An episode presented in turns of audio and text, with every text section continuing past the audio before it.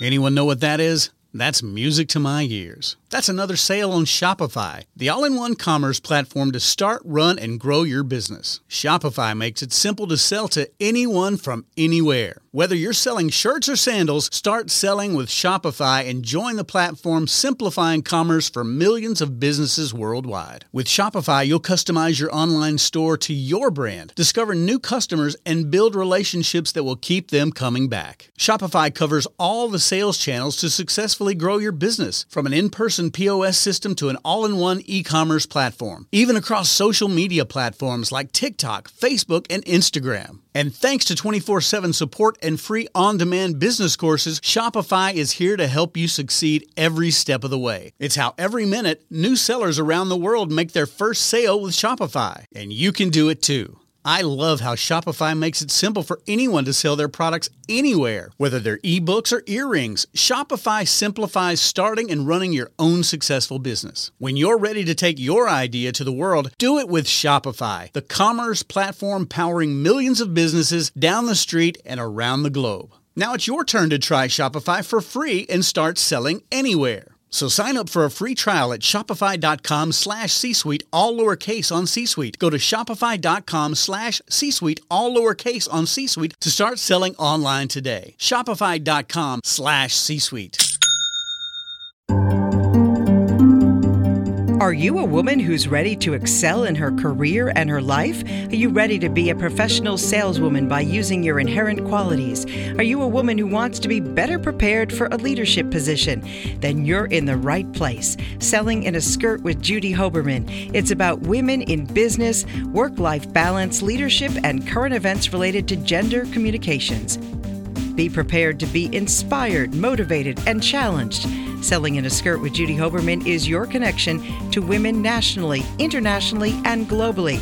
So get comfy and see what the buzz is all about. Find out more at www.sellinginAskirt.com. Now, your host, Judy Hoberman on C Suite Radio.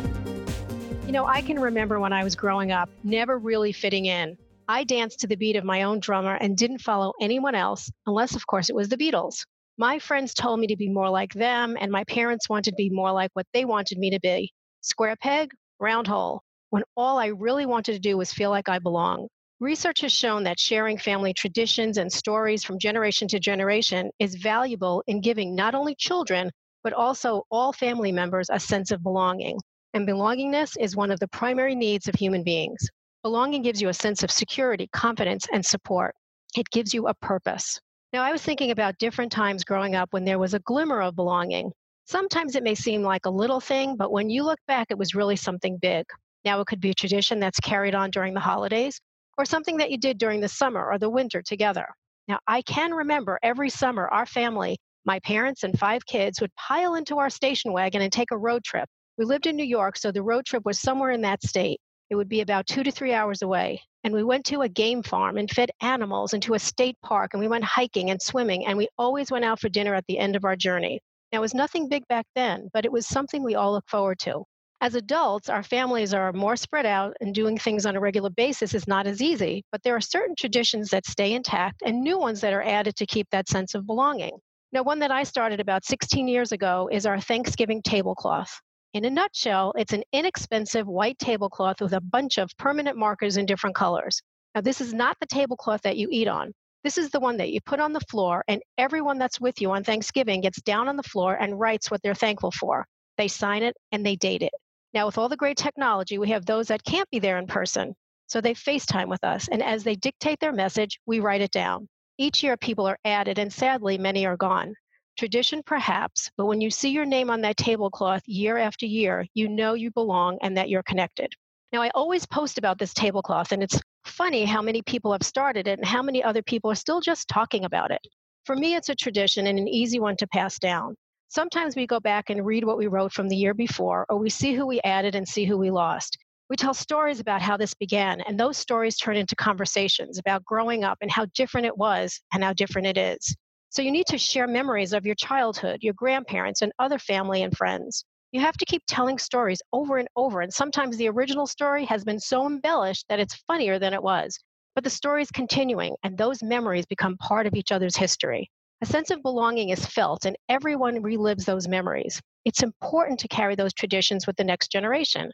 And as you do that, guess what happens? The new memories are included in your children's into the family unit. And again, the sense of belonging is real. Now, as I said, I've always been that square peg in the round hole and never felt like I really fit in. I know the saying, why try to fit in when you were made to stand out? But sometimes you want to know that you just do. But what about in the business world? How important is belonging?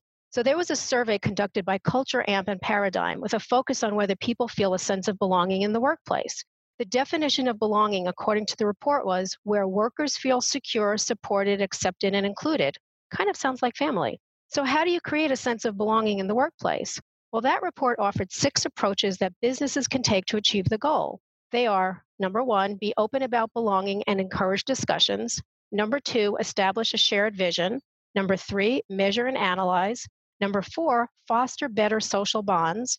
Number five, establish mentoring initiatives. And number six, be proactive about inclusion. So, how are you doing with belonging in your work environment? Is there room for improvement and opportunities for growth? As a leader, are you providing an environment where people feel they belong? What I do know about myself is that I want to support and empower professional women and provide them with the tools so they can succeed and live the life they want, and more importantly, that they deserve. That's why I created the Walking on the Glass Floor Foundation. It supports and empowers women by sourcing, publishing, and distributing educational materials for women in leadership positions, those aspiring to be in leadership positions, and organizations that support women in leadership. Our pledge is to financially support our mission by donating a portion of every Walking on the Glass Floor book sold back to companies, associations, charities, social causes, and scholarships. Joining us means that more and more women will walk successfully on that glass floor and stay there. Now, we carefully and thoughtfully work on this every single day, and we thank every company that purchases book for their leaders and every single person when they buy just one book. And we wanted to create a space for women to belong, no matter the reason, no matter the position, and no matter if they fit in or not. As Brene Brown said, those who have a strong sense of love and belonging have the courage to be imperfect. We're going to take a break to thank our sponsor, Walking on the Glass Floor. And when we come back, you're going to hear from my guest who will share her thoughts about belonging and purpose. This is Selling in a Skirt with Judy Hoberman on C Suite Radio, and we'll be right back. What happens after shattering the glass ceiling? You're now walking on the glass floor. Walking on the Glass Floor Seven Essential Qualities for Women Who Lead is a timely and indispensable business guide for all women, whether you're moving out of a dorm room or moving into an executive suite. Introducing readers to the seven keys to success in business and life, Judy Hoberman brings her fresh voice, sales savvy, and thoughtful approach to each of the essential and most powerful leadership qualities. Written in her trademark no nonsense, glass half full prose, Judy's blueprint for business teaches all women how to cultivate and strengthen key skills that will serve them in both business and life uncover amazing qualities they already possess that will help them lead and succeed, and harness universal leadership qualities to continue reaching their full potential. By providing authentic real life case studies and inspiring quotes throughout, Judy fills each page with the timely advice women need right now. Walking on the glass floor is like having Judy Hoberman sitting right next to you as your business mentor, personal life coach, and best friend all at the same time. You can order your own copy of the book at walkingontheglassfloor.com. Welcome back to Selling in a Skirt with Judy Hoberman on C Suite Radio. It's time for my very special guest, Melanie Lightbourn Rowe. She's a native of Nassau, Bahamas. She's worked in the field of education for over 22 years and has served in the capacity of a classroom teacher, instructional coach, leadership coordinator, eighth grade sponsor, senior class sponsor, ASB coordinator, parent and community liaison, and dean of students. She's earned her Bachelor of Arts degree in Liberal Studies from the Master's College in Newhall, California, and also received a Master of Education in Educational Administration and Leadership Policies from the University of Texas at Arlington.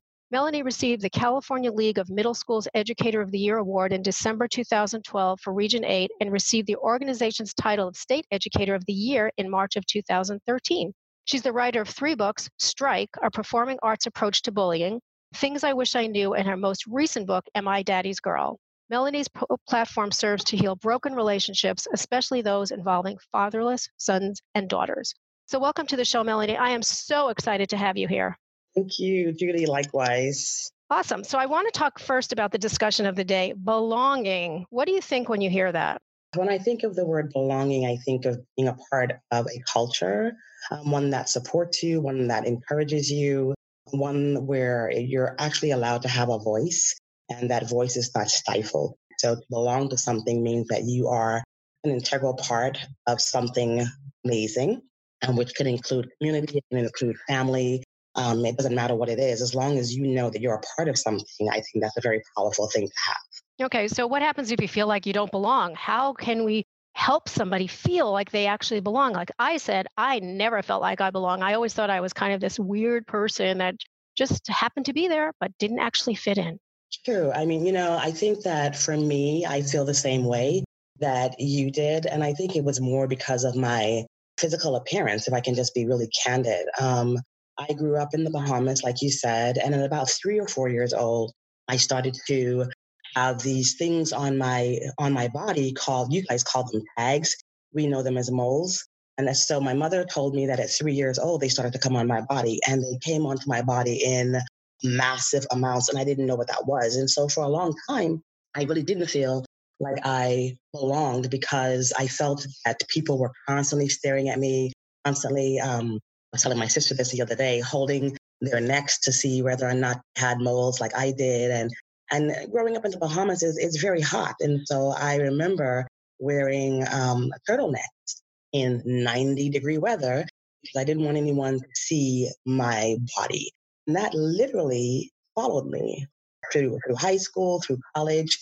And I didn't feel a sense of belonging until people kept coming to me and saying, Oh my God, you're so beautiful. Oh my God, you're so gorgeous. Like your moles are so unique. And I forgot I lived in California. I chose California as my home, and Californians by nature are very creative people. And so, where what I what I saw as ugly and what I saw as you know just this horrid feature um, I had to deal with in my soul and the flesh um, that I'm going to have to live with for the rest of my life. Others saw it as a mark of beauty. I think that way that we can have people, um, the way that we can embrace people is to as a society and as a as a human race accept people as they are and instead of picking out the negative things about someone constantly embrace those things that are different i think that's what my my community of friends my colleagues my students um, they always saw the beauty in me. And so it was up to me really at that point to start seeing the beauty in myself. So they accepted me for who i was and who i am and i think that we can do the same. When you see that someone is isolated draw them in. Bring them in. Let them know that you can see them.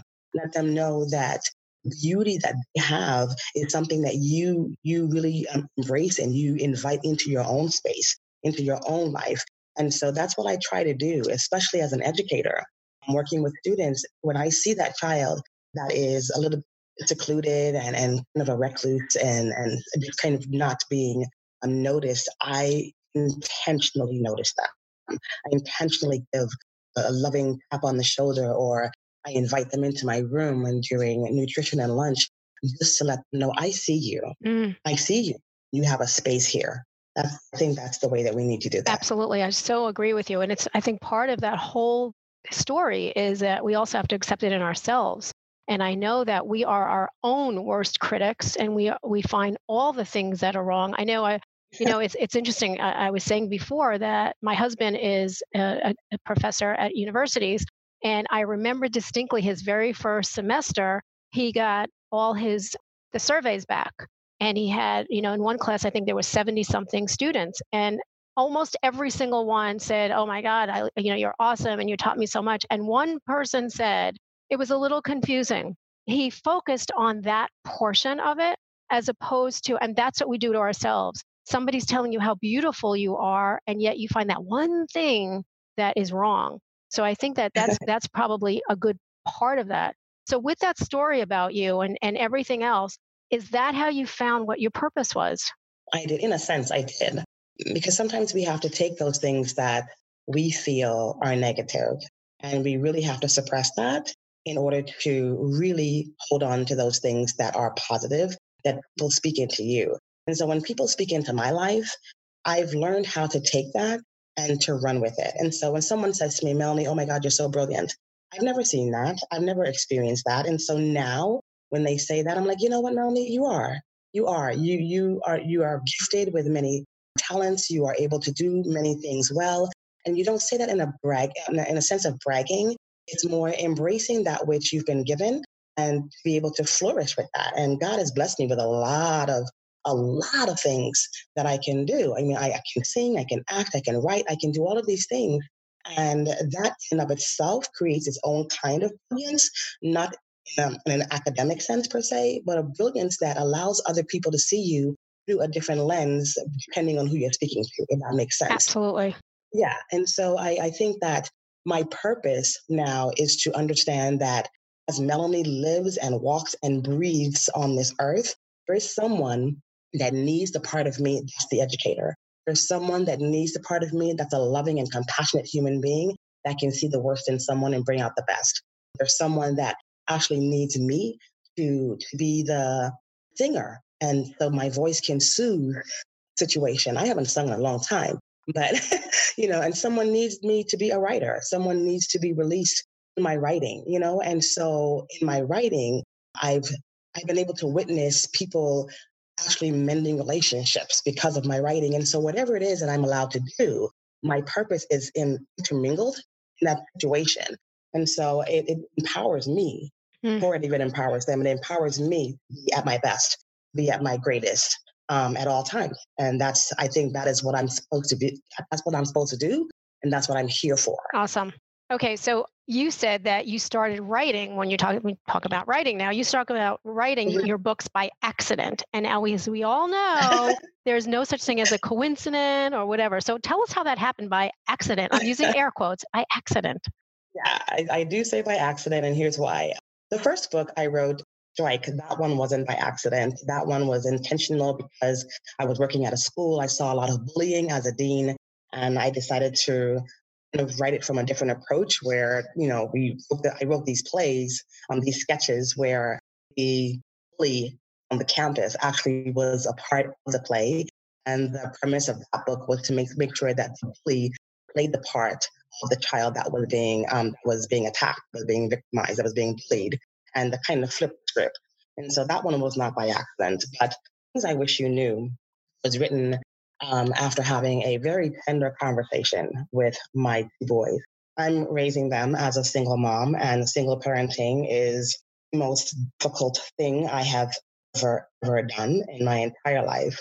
So no one ever chooses that path. And so I was sitting down with them one day and I wanted to hear how they were feeling about the absence of their father. And so we talked, and these are the babies, these are kids. You know, it's like, how are you guys feeling? You know, you want to talk to mommy about how you're feeling? And they felt like, it just came out, just spilled everything they were feeling. And they articulated that the best way that they could as kids. And when I went to bed that night, I just broke down crying. I was a mess. I cried for probably an hour until I went to sleep. Woke up the next morning, thought nothing of it. You know, it's like, okay, that was a really deep conversation. I think about a month or two, yeah, about a month or two later, I kept hearing this this still small voice saying, you know what, you need to write write stuff down, write write book. What book? You know, I kept thinking, what are you talking about? What what is this? What is this? Write the book, write the book. And I was like, there's no book in me. I don't understand what that is. So finally, I thought about the conversation that I had with my kids and I wrote it down. Literally, Judy, I wrote the book in an hour. Mm. And I love poetry. I just started writing, and it was more therapeutic thing for me more than anything else. It, so it was, it was therapeutic. I got it out, tried again as I was writing it, and I closed the book and put it away. And so, again, thought nothing of it. I was like, oh, that was nice. nice experience. Got out, got off my chest. Amazing, great. Put it away. And did you not? I'm checking through my emails, and the time, you know, you're very conscious about spam emails and anything that comes to you. And so I saw this email and it said paid publishing. I don't know what paid publishing. What is that? Um, so something told me open up this particular email because I don't usually do that. I opened up the email and there it was. It was like we're a publishing company. We, you know, accept only a certain amount of authors per year. Blah blah blah. I was like, oh, that's cute. That's that's really cool. You know what? within another probably a week or two, I went back to the email and still small voice again. Send your manuscript. Um, send in your manuscript, Melanie. And my what? I'm sorry, what manuscript? I don't have any manuscripts on me. I literally wrote it on a paper, paper that I tucked away in a drawer. I was like, huh, maybe I should send this in. and I did. Within two months time, I think it was, I got a letter back saying, hey, we wanna we wanna your story. We want to write your story, wanna, you know, market your story, wanna do everything with if you're willing to do it, here's what it would cost, da da da da. And there it is. And I had my first book. And so, I mean, it was just, it was for me accidental because I never expected to see email. I never expected to have a personal therapy session with myself where I'm writing a book. I never expected it to take an hour. I didn't think about this journey. And it just kind of had a metamorphosis, I guess, to the next book, which is um, Am I Daddy's Girl? And so, you know, my book signing for Things I Wish You Knew, I had women uh, and men coming up to me and saying, ah, I mean, I, as I did the reading, there were tears coming from the adults in the audience. You know, not necessarily the kids, but the adults, mm. because I realized that these adults had unresolved issues. And so when people ask me, so what's what's the age group of your book? I'm like, you know what? There is no age group.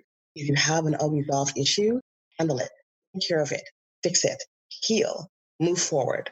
You know, and so and and that's where I guess that's where it came from. Well, and it's true because you can't move forward if you still have these unresolved issues. And it's absolutely, and, but it's really very difficult sometimes when you allow yourself to share that. And and a lot of times, you know, it, just saying something out loud is is start of the starting of the healing process, but it's hard. And so, mm-hmm. uh, you know, you're saving a space for people to, you know, have to allow them to be safe and and you know you're you have your arms wrapped around them not you know literally but you do so with all of this there must be a lot of gratitude that you have for so many things that have happened to you but you also offer people your generosity so so where does gratitude fit in where does it come into play in all the things that you're doing in writing the books and in teaching your students and you know in singing and whatever else you're doing where does gratitude play a big part for you Gratitude plays a part for me when, you know, we talked about earlier, being seen. And I think that the gratitude comes when someone is able to see me and to hear me and to hear my heart and to appreciate what I'm able to offer. I attend an amazing um, church um, in the Granada Hills area. And the first time I'd ever really been seen um, was there. And they basically, the pastors there were saying, you know what? We don't know you yet, but we've heard about you. And I heard about me. What are you talking about? You've heard about me. Well, your reputation precedes you. Like, what? Like, so people are talking about me. And whenever we hear that someone's talking about you, you always go to the negative. Like, what did they say? Right. You know, you, you become defensive. Like, what did they say? Who was it? You know, so, and then the smile came with, you know what, here we embrace everything and you can go ahead and fly. When I heard that, I was like, what? Places actually telling me I can fly with my gifts and everything I want to do. And oh my God. And so it was amazing to me to understand and stand in a space where someone comes back to me and says, you know what? Thank you. You changed my life. Thank you. You, you stopped me from committing suicide. Thank you for allowing me to have an open door to ask for forgiveness. Thank you for sharing your life story with me. It shows me that I'm not alone. I remember a young lady saying to me, Thank you for showing up to work every single day and sharing with us that you are you are actually working while you're sick. And can't believe that you show up every day because I was diagnosed with lupus while I was teaching um, high school. Um, I actually fell out and passed out in front of my students. Mm. And I showed up every single day after having chemotherapy every weekend. I would throw up for the weekend and come on Mondays and fight through, you know. And my student came back to me one year and she said, you know what? I was diagnosed with lupus. And I knew at that moment when I was diagnosed that I could make it because I had a teacher named Miss Lightbourn who came to work every single day. And she showed up every single day, whether she was feeling great or not. She showed up. And I know I can make it through this disease because you did. Thank you for showing me how to deal with pain and disappointment and fear. Thank you. You know, and so when I have students that come back to me, and I have colleagues come to me and, and share with me what my little itty bitty bit of contribution to my profession and what a small contribution I've made to someone's life. When they come back to me and they say thank you, that tells me that I, am so grateful for that because it tells me that I have purpose mm. in this life. I have a voice that needs to be heard. I have a heart that is huge and filled with compassion and love. People need to have um, an experience um, from my perspective, and it feels good. It feels amazing to know that every night when I lay my head down on my pillow, I know that I'm changing somebody's life because of my walk, because of my talk, because of my writing, because of everything that I've been blessed to do. So I'm grateful for, for life. I love that. I love that. And you are a true leader. You know, I always tell people when when I say something about being a leader, they say, "Well, I don't have a team of 100." No, no. If you're leading yourself, you're a leader. So, what would be the best advice you can share with some a, a woman that's in a leadership position, whether it's themselves or corporate or you know whatever but what would you share with them knowing what you know?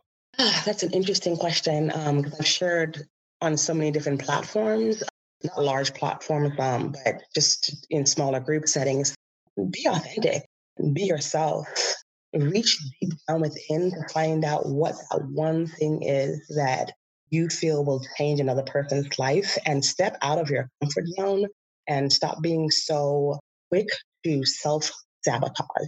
I think when we sabotage ourselves, we rob the world of who we are mm. and we rob the world of of what we can give. And so because we're so saturated with with I'm not not enough, I'm not this, I'm not I'm I'm not sufficient.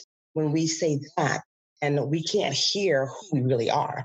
And so to women in leadership, I would say lead with confidence, lead this is going to sound weird, lead with fear that you have because fear keeps us humble. Mm-hmm. Absolutely. Don't not lead, you know? So I, I tell people if you're going to in a leadership position, still embrace the fear of leadership because there is fear that comes with that. At the same time, um, like I said, that fear keeps me very humble and allows me to understand that at any moment, your gift can be snatched from you and really literally given to someone else that's going to use it for what it's intended um, to do. So if you're a woman in leadership, embrace the journey. I, I know that doors are just beginning to open for me. I know that my platform is much larger than what I see right now. And I'm not just teaching to students and, and working with colleagues, but I believe that the doors are beginning to open me to really have a larger platform to influence other women, influence young people, influence people in education to really be the best educators that they can be, and that's, you know, I have an, another book coming up that's going to address that. Really understand that you're on this earth for a purpose. And if you don't walk in that purpose, then why are you here? Why are we here? Yeah. Lead. Absolutely. I love that. So when's the book coming out? I know you could write it overnight. and, I, and I did. you know what is so funny, Judy? Um, when, whenever I um, have a signing, so I had a book signing for the things I wish you knew, and someone said to me, Melanie, this is incredible. What about the women? What about the girls? Because the little boy, there's a little boy on the front cover of Things I Wish You Knew mm-hmm. because it's about my kids. And then they said, What about the girls? Write one, write one for the girls. No problem. I did that. I wrote it, and here comes Am I Daddy's Girl? When I did that signing, someone says, Melanie, you're an educator, write one for educator. And I said, you know what? I'm really thinking about doing that. And so I sat down, and yet again, within an hour or so, I pushed out the newest book, which I'm hoping will be released before the end of the year. And it's called My Teacher Doesn't Understand. Ooh. yeah. And so I, I kind of, I don't know how I got into this space of really talking about things that are a little bit uncomfortable, but need to be said because they bring about healing.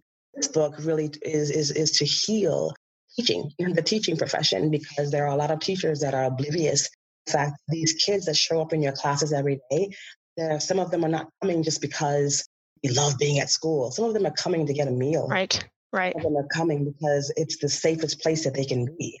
You know, some of them are coming because they really, really need to have a sense of belonging and friendship.